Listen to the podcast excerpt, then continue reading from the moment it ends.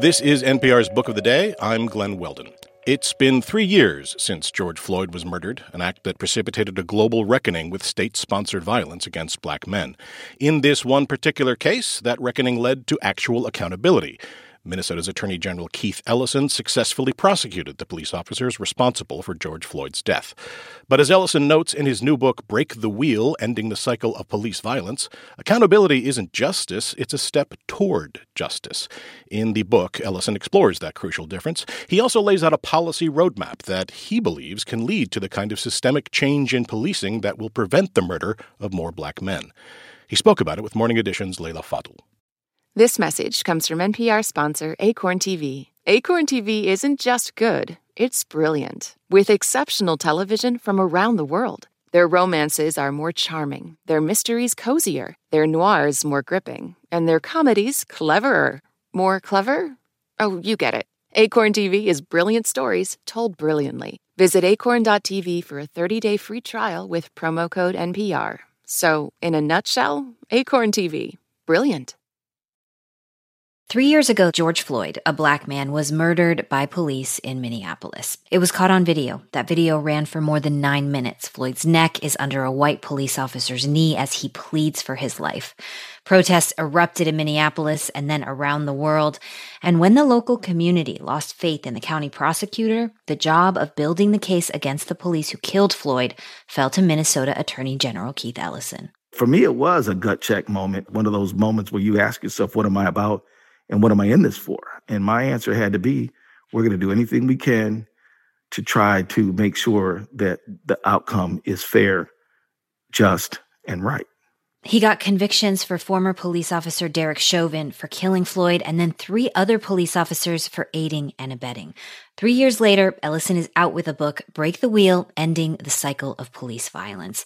In it, he writes that the outrage over Floyd's killing offered a possibility of finally ending the cycle of state sponsored violence against African Americans.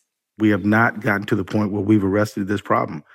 But I still believe that the George Floyd prosecution still offers a possibility if we muster the political will to bring it to a stop.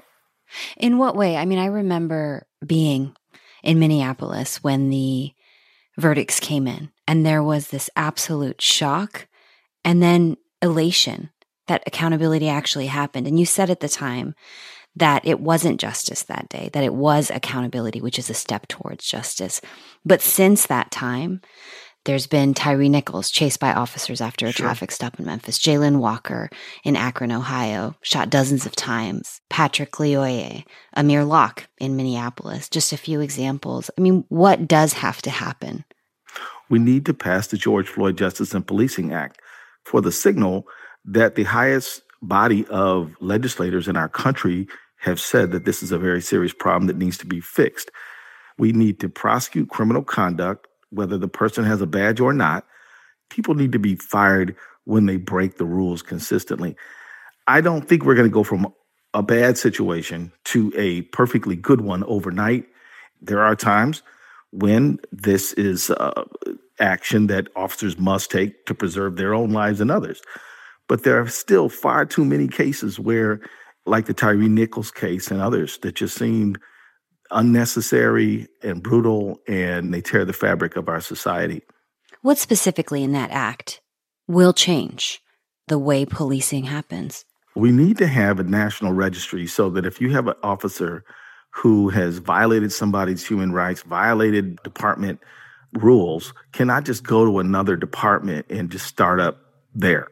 One prominent example is with the uh, Tamir Rice case, where one officer was found to be unfit to serve in one Ohio police department and then goes to Cleveland and gets hired.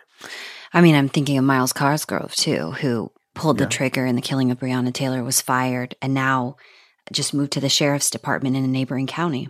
Yeah. I think that the recruiting challenge that policing as an industry is facing mm-hmm. might have something to do with the fact that people like Derek Chauvin and Myles Cosgrove diminish the reputation of the profession. Now, you spend some time in the book examining the race of two of the officers that were convicted of aiding and abetting in George Floyd's killing. One is Alexander Kueng, a biracial right. man who identifies as black.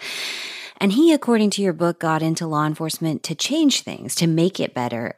There is this idea, this notion that I think is incorrect that you have white officers killing black people and that is the model. In fact, we know that isn't the way it is. If you are a female officer or officer of color and you join that department, and if that department has a toxic culture, you are going to be pressed into it. And so it's not the case that even a uh, young black man who joins the police department who might go in with the best of intentions is just going to change that institution if his FTO is demonstrating the worst conduct, as uh, J. Alexander Kueng's FTO was Derek Chauvin. Hmm merely diversifying departments without real changes at the top, including cultural changes, you're just going to replicate the same results. And those changes have to do with accountability, with ridding the system of impunity, and just getting more officers of color or female officers is not a panacea. Now, one of the last chapters in your book is about what happened after prosecuting the case. You almost lost your reelection bid for attorney general. Yep. Well, there's no doubt. I mean, folks who are connected to law enforcement unions spent hundreds of thousands of dollars to try to defeat me. They did it because they wanted to send a message that if you prosecute a member of law enforcement, you might be risking your job. And if I would have lost my election, that would have been too bad, but I would have had no regrets. I don't want any prosecutor in the United States to ever have to say, I'm going to pursue justice or I'm going to look out for my own political interest, mm-hmm. which would mean that I might back off. And that's why I felt really, really compelled to do everything I could to win because I wanted prosecutors to know you can do the right thing. You're just going to have to survive some of these tough elections after some of these tough cases that you have to take. Mm-hmm. We want to break the wheel, but the reality is we're going to have to chip away at it. Your book feels like a historical record from inside the prosecutor's office, from your viewpoint as attorney general, from the moment you cried watching the video of George Floyd being murdered to the moment his killers were held accountable. Why is it important to have this record? Because sadly, these kind of things are likely to happen again before we bring this phenomenon to an end. I felt very, very firmly, very strongly that I want other folks who who care about policy issues, just ordinary citizens, prosecutors, city council members, all kinds, mayors, you know, Congress, to know what happened from the inside, so that they can draw whatever lessons are there, so that we can bring this problem to a close. Because one, we can stop it.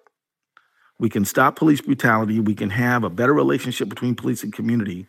And I think creating a historical record is key. And I hope somebody reads this book and says, you know, this could happen in my town. Here's some things they did here that worked. Here's some things they did that maybe didn't work. And we can use them to prevent and to stop this problem, to break the wheel. Minnesota Attorney General Keith Ellison. His new book is Break the Wheel Ending the Cycle of Police Violence. Thank you so much. Thank you, Leila.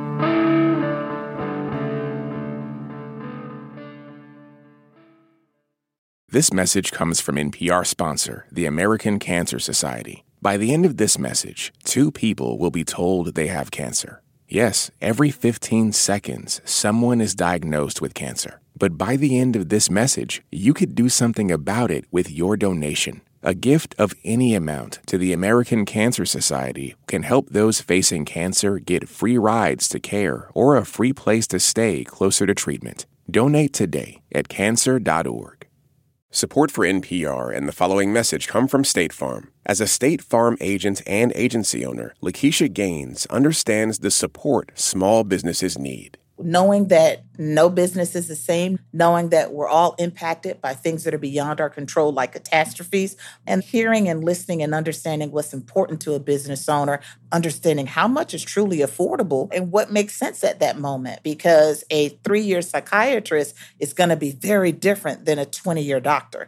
And a two year sign owner is going to be very different than a one month restaurant owner who's just trying to figure out what's going to be on the menu next month. Those are the things that I think are extremely important that come to my experience as a small business owner. It's me figuring out how to help the people that I live with, how to help the people that I work with, how to help the people that I volunteer with.